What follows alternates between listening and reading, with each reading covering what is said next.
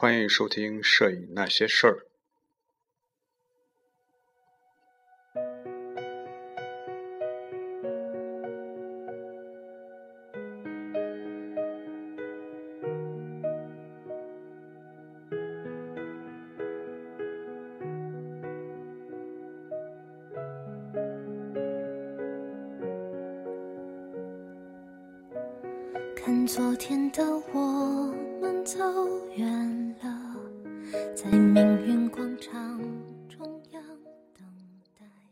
位影友，大家好，呃，我是松略布，欢迎大家收听《摄影那些事儿》第二十八期。这期的题目呢是“街拍那些事儿”。呃，街拍那些事儿呢是关于一个关于这个街拍的一个一期节目吧。那么当然可能一期聊不完，那么我就想通过几期来把这个话题呢聊一聊。那么这这个是这一期呢是作为第一期啊。那么具体呢想啊先把这个街拍啊先闲聊一下这个。那么后面呢可能会还要聊到啊，呃初步啊这样去想。首先是街拍的器材的选择，然后街拍的一些呃方法和技巧啊，然后最后呢是这个街拍的嗯它的意义所在啊。当然这个如果是呃可以的话就聊啊。初步是这样初这样初步是这样想的啊。那么这一期呢是作为这个第一期的关于街拍啊，是作为一个闲谈吧啊，闲谈。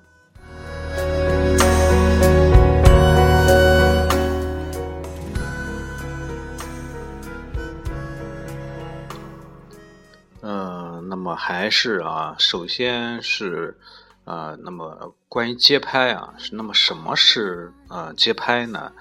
呃。那么实际上，我我我我更习惯于叫做扫街啊。那么很多朋友可能也是习惯于这个叫做扫街的这种这种称呼吧。嗯，当然它是也存在一个问题啊。有的时候你对于一些呃不了解摄影的，或者说这个这个其他人士吧，有时候我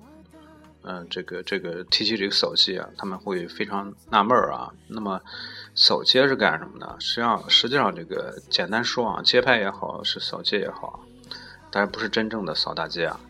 呃，实际上就是说是去大街上，嗯，拍照啊，就简单说就是这个这个意思吧，就去大街上拍照。那么，但是呢啊，呃，这存在一个问题啊，就是有的朋友可能会用手机看一些这个呃新闻类的 APP 啊、杂志啊，比如说。嗯，那个那个扎克啊，比如说那个网易那个新闻浏览器啊，包括其他的一些这个阅读新闻的一些软件吧啊，那么它存在一个问题啊，就是这个它里面有一个分类吧，就是街拍的分类，呃，一个栏目吧。有的时候我也会去点进点进去看啊，就说可以订阅啊，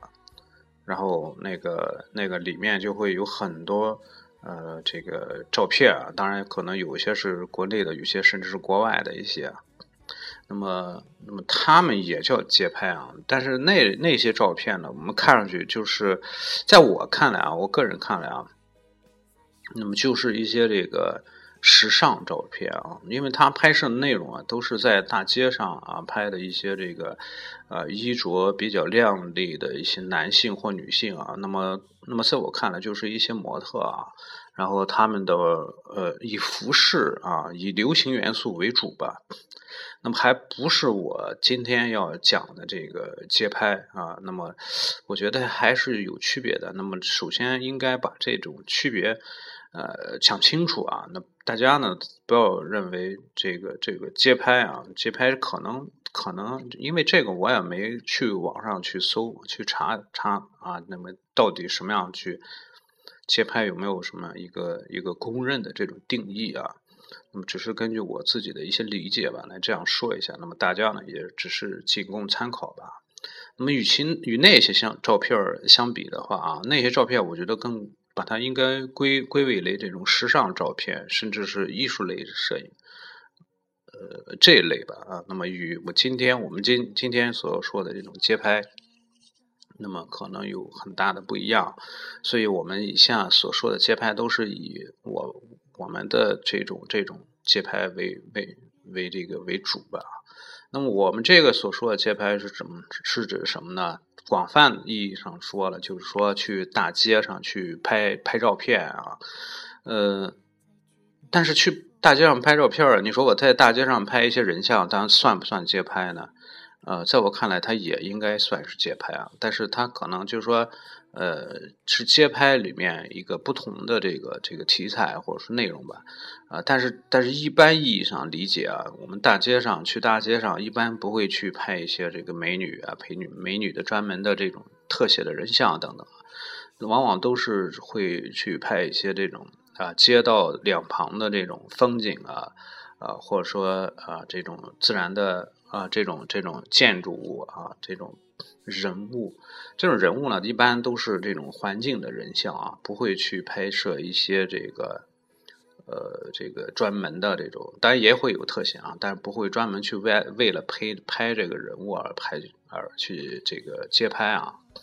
那么实际上就简单来说吧，就是去大街上拍一些这种非常自然的生活化的一些照片吧。我觉得这个应该是是是。啊，我所理解的这种街拍的一个简单的一个定义吧。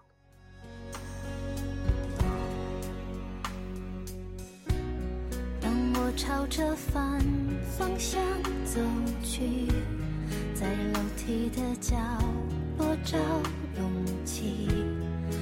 抖着肩膀。呃，那么这是关于街拍啊，那么。呃，这一期作为一个闲谈啊，那么也是从我个人的这些个角度吧，来来聊一下这个街拍啊。实际上，我个人啊啊，不能说是非常喜欢街拍啊，只是说因为啊，没没大有什么其他的这个这个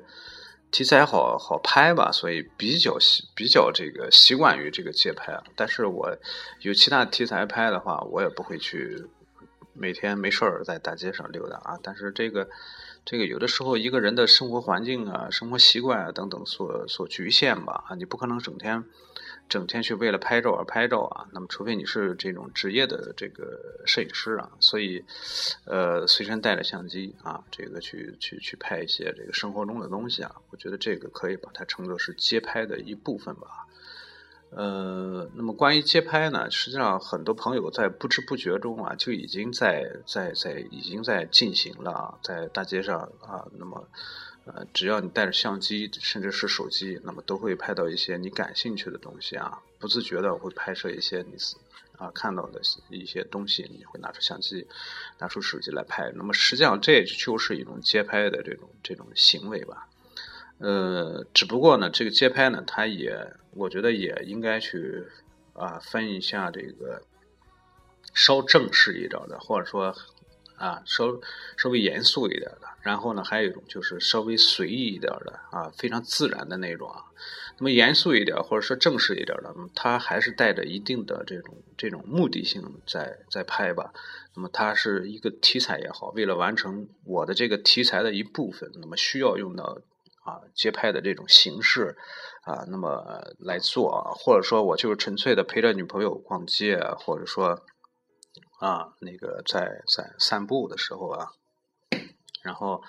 啊拿出相机或者说手机来拍啊，很随意的，并没有什么主题的啊，只是看到了我我自己比较感兴趣的东西。来拍，那么这都属于这个应该说街拍啊，那么不两种不同的这种对待的态度吧。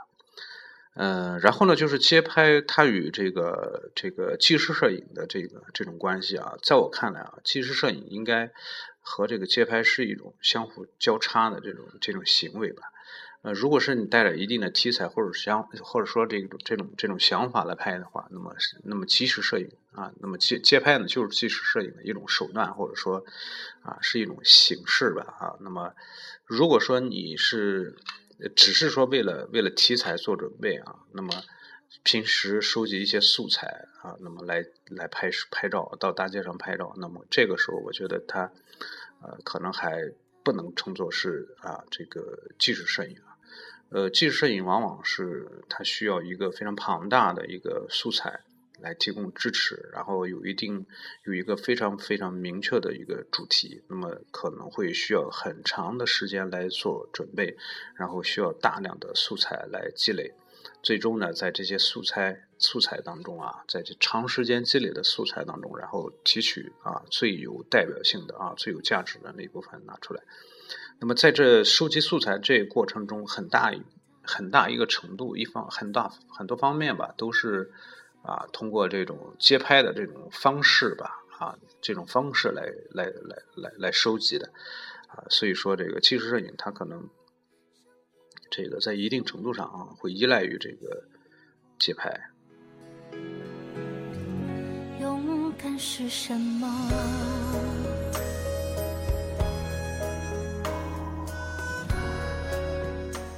那么这个街拍呢，实际上它，呃，它也不是啊近几年才兴起的啊，那就实际上它呃很很早以前就就存在着啊。那么只不过近几年呢，随着这个摄影的发展越来越广泛啊，越来越普及，呃，器材越来越普及啊，那么现在越来越多的人拿起相机啊，他们在不自觉的之中啊，就实际上就在进行着这种街拍的这种活动啊。啊，所以才会出现了大量的这种街拍的照片，啊，当然也充斥着大量的垃圾照片在这种互联互联网上啊，啊，很多没有意义的啊那种那种照片啊出现，啊，那么另外呢，就是有一个非常大的贡献啊，对街拍这这个这个普及啊，那就是这个 Lomo 的出现啊，这个 Lomo 呢，最早的是啊一种这个相机啊，到后来呢，逐渐演变成。啊，一种风格，那么到现在呢，就是成了一些这个手机软件了啊，很多相机也内置这种老某风格，那么包括各种其他的怪异的色调啊等等。那么现在很现在很多手机这个 A P P 吧，它可以啊模拟各种风格。那么实际上就是说，大家在啊，你用过这类似的这种软件的朋友，你可以有这种体会啊。就是你在大街上随便去拍一张照片啊，很随意拍个电线杆什么之类的，拍个房子什么之类的，然后你用 Lomo 软件来处理一下，那么就会产生一个特别特别有感觉的那种那种照片啊，啊，就比如说这种一些非常古这个这个奇怪的颜色呀，啊，非常暗的色调啊等等的，那么这个时候这个照片啊，它它传达出一种非常啊这种。呃，具有那种艺术气息的那种那种味道吧，啊，那么很多人看了都会啊，第一感觉都非常非常不错啊，感觉非常不错，可能拍的内容非常空洞啊，没有什么实际的意义啊，但是单纯的一些形式啊，啊，加上色调啊，那么表面的这种这种形式啊，可能会啊，让人感觉非常的啊有意思啊，那么。因为这种效果的出现，很多人都在使用相机，使用类似的这种效果来拍摄。那么它不用后期 PS 啊，只要前期啊，通过相机的这种特定的这个这个风格啊设定啊，然后通过手机 APP 的一些软件啊，非常简单就可以拍摄。那么导致了大量的这种街上的这种没有意义的啊照片出现，那么充斥在网上，就是那种所谓的 Lomo 效果。然后呢，就是这个效果啊，因为它特别容易，又特别受人喜欢，啊，那么又特别出效果啊，所以就所以就会导致大量的街拍照片的这种这种出现啊，那么在一定程度上啊，也促进了这个这个这个街拍的这种普及吧。走远了，在命运广场中央。那么实际上呢，啊，在我个人所了解的这个范围内啊，呃，当然具体被称作是第一个街拍大师的这个人物啊，我已经忘记了，我我忘了是在哪一本书上，好像是孙金涛的那本书上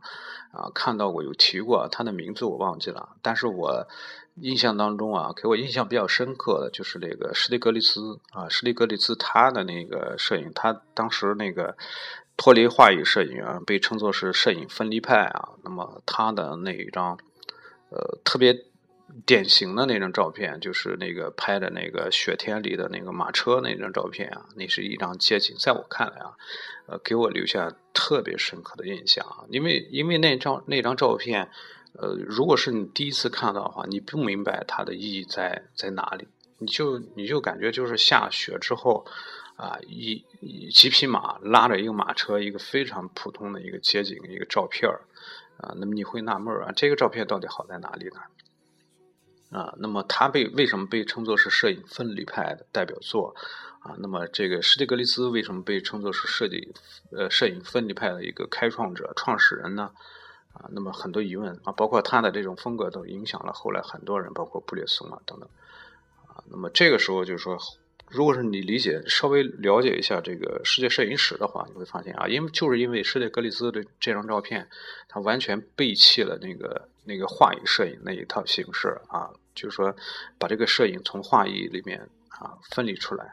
啊，单纯的进行摄影的那那个最本质的一些发挥摄影最本质的一个功能，就是啊记录，而不是用摄影再去追求绘画的一些东西。那么这张照片，就是说他在大街上啊拍了一张这个非常常见的一个一个场景，但是它的意义却是却是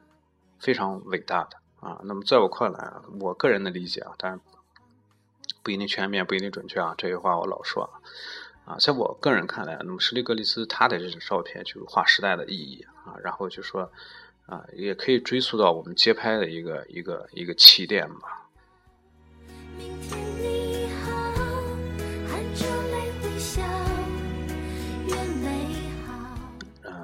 然后就是后面的代表性的人物，就是大量的这种街拍啊，那么那么人物出现啊，那么有些人物我们可以把它称作是街拍大师啊，那么有些人物他虽然是摄影大师，但是他不能称作是街拍大师啊。你比如说布列松，布列松我们各就可以把它称作是一个街拍的大师啊，包括寇达卡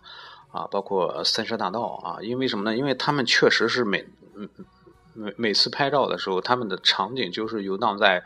啊城市街道的各种各个角落吧啊，然后捕捉他们所啊有感触的啊，吸引他们的各个瞬间啊。最明显的就是那个那个布列松和三山大道啊。那么三山大道那个纪录片，大家在我最早那个微信公众平台的时候曾经发布过。然后这那个纪录片，你会看到这个三山大道拿着相机就是在路路上啊四处的游荡啊，碰到。啊，这个这个感兴趣的东西就拍下来。那么布列松实际上也是这样。那么最这现在为止啊，关于布列松的这个拍照的这种工作室的这种影像资料相当少啊。我看了一点儿啊，拿着个相机在人群中，然后伺伺机拍照啊。那么这些实际上就是在我看来都是一种这种啊街拍的这种行为啊，尤其是这个他们两个啊，包括柯达克也是啊。他们的这些作品没有一个呃，就是说没有一个啊统一的主题啊，包括呃，那么可能一本书是一个主题啊，比如说森山的书啊，什么什么荒野啊，什么之类的那些书啊，什么犬犬只什么的，那个那些一本可能是一一个大的主题啊，拍摄一个城市啊，纽约、东京等等。但是你在这本书当中，你看每一张照片它都是没有一个主题。啊，是非常松散的一种结构关系，啊，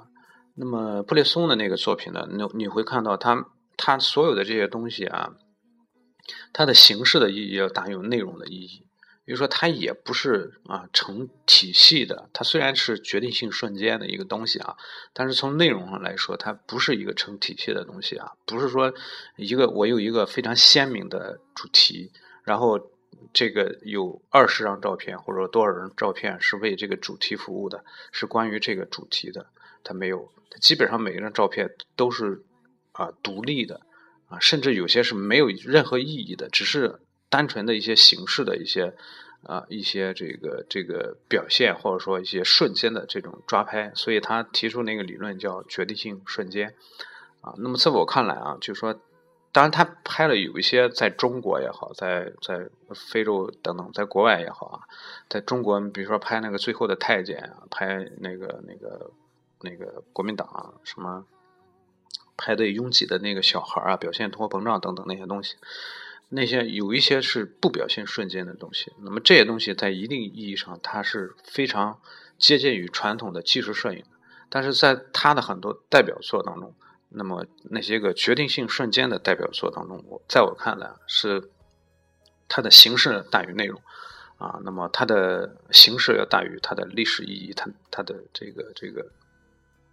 啊叫社会意义啊，所以呃。他那些照片啊，也是一个成一种各自独立的一个状态，一种松散的一种状态啊。那么这是啊，那么街拍啊，那么那么传统意义上的那那些个所谓的纪实摄影的那些大师们啊，或者说以静物静物摄影也好，人像摄影也好，那么呃，那么他们的内容与街拍呢，可可能会有一些交集啊，但是大多数情况下是啊。只是一种形式，他们或者说他，在我看来啊，就并不是街拍的为主的一种形式啊。无论是那些个水水水雨村也好，还是那个乡村医生也好啊，等等那些个照片那些大师们的照片啊，他们都有一个非常明确的这个主题。那么这个主题呢，就是。啊，有可能有四十张，有五十张，甚至一本书啊，都是在讲述这个主题。那么在这些主题当中，可能有几张是在大街上拍的，是以街拍的形式呈现的啊。而我们今天所说的这个这个街拍呢，呃，它非常单纯啊。那么它可能就是单纯意义上的啊，在大街上啊拍摄的照片那么它可以为你的这个呃主题提供啊素材啊，提供帮助啊。那么，甚至啊，如果你的主题比较，呃，这个这个巧的话啊，它可能啊，完全就是通过街拍的形式来来实现啊。但是总的来说呢，街拍它是啊，纪实摄影中，那那么那么一个一种形式，或者说一个小小的一个组成部分。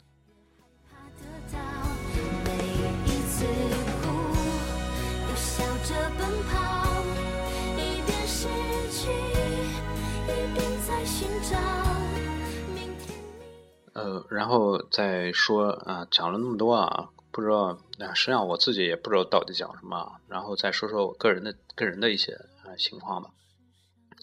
呃，这个这个街拍对我来说啊，是不自觉的一种一种行为啊。呃，曾经呃。并没有这个非常明确街拍这个概念的时候，那个时候实际实际上已经在开始这个进行这个街拍这种这种活动啊。那么那那个时候就是啊，实际上是找不到一个合适的这个拍摄的内容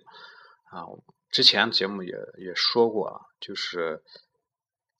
呃很多影友他不知道该拍什么好。啊，拍风景啊，拍风光啊，拍静物啊，等等这些东西，并不是说啊，都每个时候都有机会去拍啊，都有那么好的条件去拍啊。那么这个时候就说啊，摄影能够植入你的生活的话，可能就唯一的方式啊，就是这个这个除了工作之外啊，为除了你以摄影当做工作之外啊，作为爱好者来说，可能就是这个街拍的这种形式吧。实际上，在很早的时候，那时候刚刚玩摄影的时候啊，就说也找不到这个这个一些合适的这个拍摄的题材啊，对人像不感兴趣啊，也不是不感兴趣啊，因为拍人像这个机会太少啊，然后对花卉啊、静物等等等等这些东西都不感兴趣啊，然后最终呢，就是归纳到这个街拍上啊。那么有时候你比如说，我自我记得在胶片时代那个。那那个时候啊，那个呃，然后就是没什么可拍的哈，就是逛早市的时候提着相机去逛早市啊。那个时候是专门去早市上拍照片啊，而不是去这个买东西啊。不像现在是买东西为主啊，拍照片为辅。那时候就是一门心思去啊拍照片。那那个时候实实际上那个时候实际上就是一种一种街拍的行为啊。那么到后来呢，就逐渐的就养成了一个一个习惯嘛，就是有，当然那个这个习惯养成是非常啊非常漫长的一个过程啊，就是就是随时随地都带着相机啊。那么当然那时候就不能带单反了，因为单反毕竟体积太大了啊。然后就就带一些这个小型的数码相机啊。嗯，那么这个这个呃，在下一期节目讲到这个。街拍的器材的时候，我们还会单独的去啊仔细的去讲一讲关于街拍的器材的问题啊啊，然后就带了小型的数码相机，就是开始走到哪拍到哪啊啊，因为小型的数码相机它确实是不大容易引引起人的注意啊。我记得那时候啊，那个工作原因去郑州啊，去南京啊啊，去青岛啊等等。啊，都带着一个小型数码相机，拍了大量的照片啊。那么现在来看啊，呃，也非常的呃喜欢，有一些甚至自己感觉也啊非常的满意啊。但是因为那时候小这个小数码啊，是一个是三百万啊，还有一个是四百万啊，再到后来是六百万。现在看这个照片像素都比较小啊，都感觉挺挺可惜的啊。啊，那么实际上就是这样一个过程。啊，然后在生活中逐渐就养成了这个随时带着相机随时拍的一个过程。那么在一开始的时候，实际上也不知道不知道开开拍摄什么好啊，因为街拍呢，往往它在我我个人啊，往往没有一个非常明确的目的啊，没有去明确说我今天去大街上我想拍什么啊，我一定要拍到什么，没有这样去做啊。那么有，我觉得如果是有的话，那么更好啊。那么实际上就是说。很多情况下都是凭感觉啊，某一个瞬间，某一个这个场景啊啊，场景会一下子触动你，那么这个时候就会拍下来啊。那么至于怎么拍呢？啊，包括一些这个盲拍啊啊，出其不意去拍啊啊等等，都会都会这个这个这个都是一些方法啊。那么这个在在以后节目中我们还会还会聊到啊。所以，逐渐的在这些街拍的过程中，也也也不断的去去去去去整理所拍到的照片，啊，然后去总结、去归纳，啊，然后有了一点心得啊和体会吧，所以才啊有了这个今天的节目啊，也正好在那个忘了是在微信还是在哪里了，有个朋友问我啊那个。街拍啊，那么他说是这个街拍总是在人群当中啊，总是没有办法去举起相机去拍啊，怎么样去克服这种心理啊？那么实际上这个是对于街拍一个最大的挑战啊，你器材什么都是无关紧要的东西啊，这这个才是最重要的、最重要的。那么关于这个呢，我也会在以后的节目当中去拿出时间来单独去讲一讲。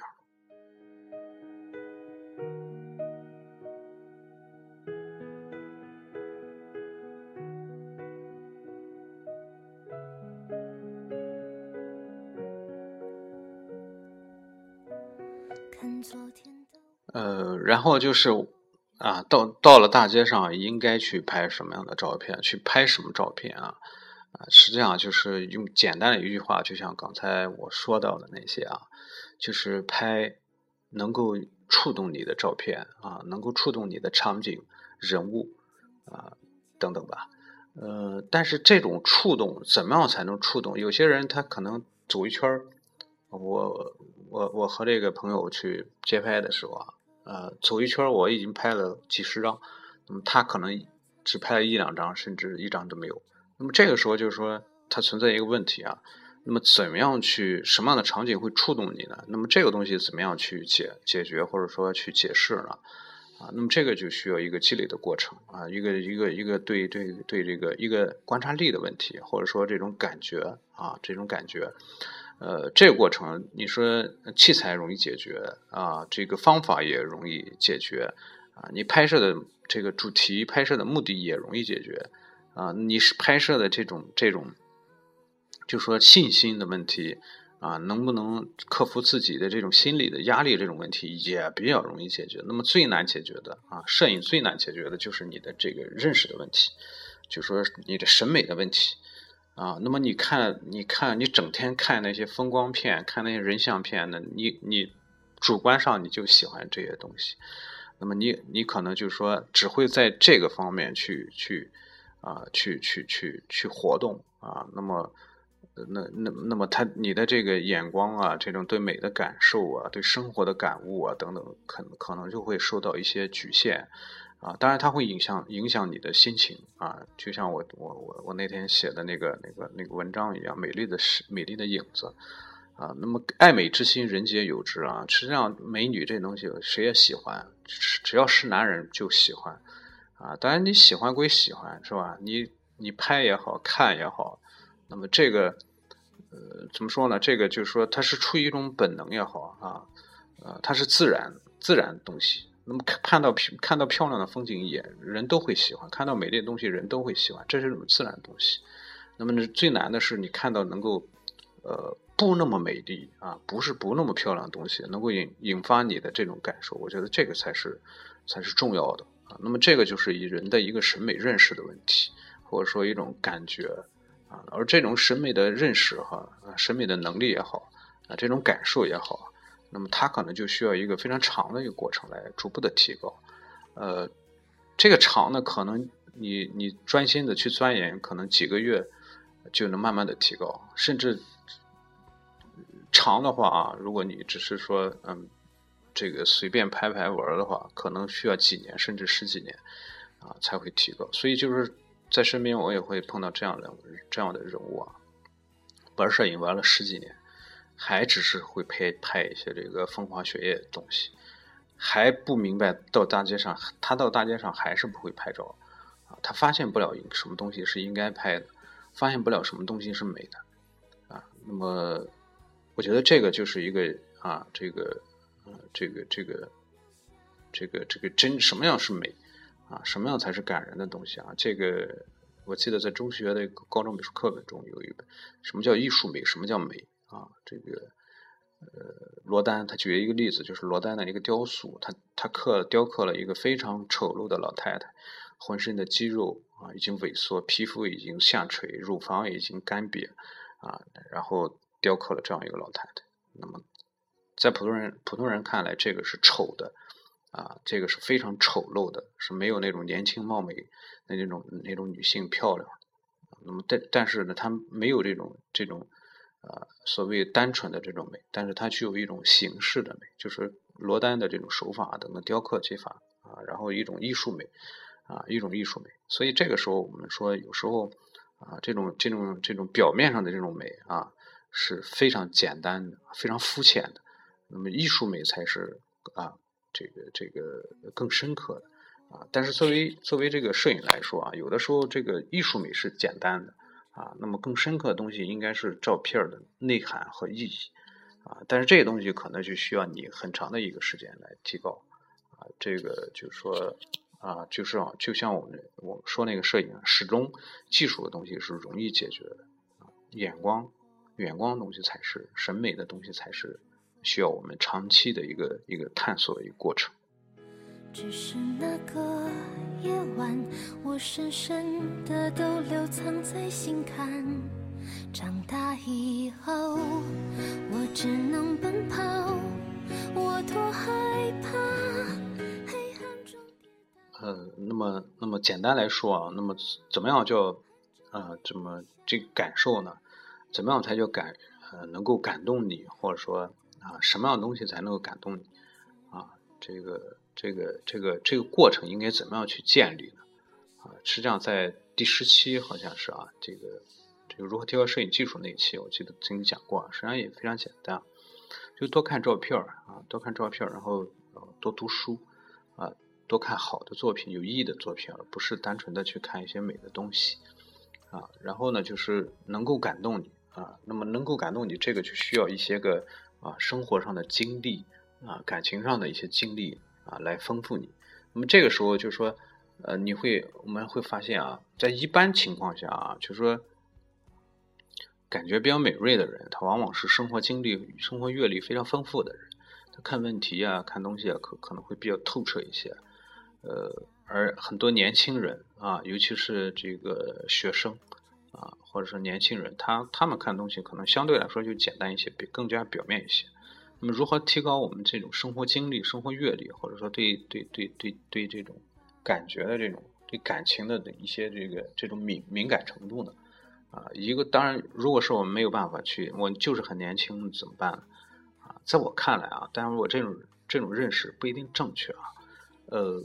还是读书，那么读什么呢？你读那些理论的东西，可能真的真的对对这个有帮助，但是还不是非常直接，它没有办法去增加你的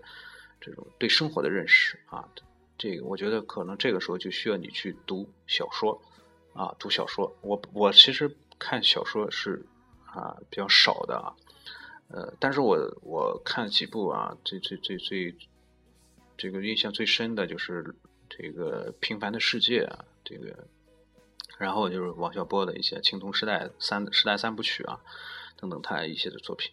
那么这这些东西，然后你就会还有刘震云的一些书。它实际上就是说，它在通过另一种方式来增加你的这种生活的阅历，增加你不同的人生的这种体验，啊，使使你能够你真正读进去，你会体验一种一种不同不一样的人生。我觉得这个也会一定程度上啊，去增加你的这种生活的阅历，啊，对你这个提高你的对生活的这种这种这种敏感程度，我觉得也会是有有很大的帮助的。一边在寻找明天你好，声音多渺小，却提醒我。呃，那么关于街拍的这个这个呃闲谈呢啊，就先谈这么多啊。那么这个本期也没有什么太太太太有价值的东西，在我看来啊。啊，然后，然后大家可能比较感兴趣的还是实际的一些问题啊，实际在操作过程中啊，实际的一些问题，啊，那么在讲这个这个下一期吧啊，下一期我们首先来还是来谈一下这个器材的问题啊，我觉得是你没有必要去去去先去了解这个我街拍的意义啊，它的这个这这个这个这个。是有什么样的功能啊、作用啊等等啊？这个我觉得没必要去研究这些东西啊。我觉得首先应该大家先行动起来啊，去拍摄起来啊。然后我们会在下期啊，在下一期聊一聊这个器材的选择，这个街拍器材的选择啊。啊，好了，这期节目就暂时到这里啊。那么公布一下我的这个啊联系方式啊。那么也不叫联系方式啊，欢迎大家关注我的新浪微博啊，大家可以在新浪微博里搜索“松猎布”啊，松呢是松树的松，猎呢是呃这个这个猎是哪个猎的啊？大家一搜就搜到了，布呢是布布匹的布啊，然后微信那公众平台大家就不要去问了，那个我现在时间的原因原因啊啊看的也比较少啊。有问题还是通过微博给我留言，或者或者是在荔枝 FM 上留言啊。苹果那个、喜马拉雅那个基本上留我都不看啊，看了也不回，没法回啊。喜马拉雅那个直接就不让留言啊。好了，这期节目就到这里，我们下期节目再见，各位，拜拜。一边失去，一边在寻找明天。却提醒我，勇敢是什么。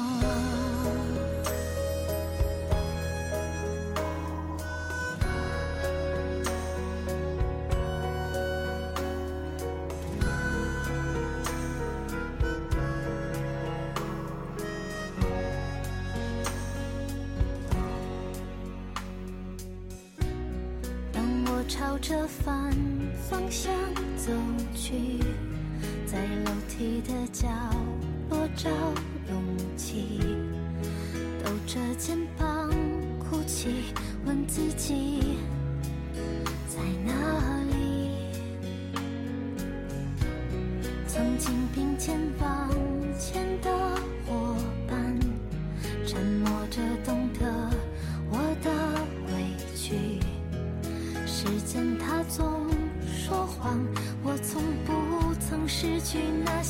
肩膀。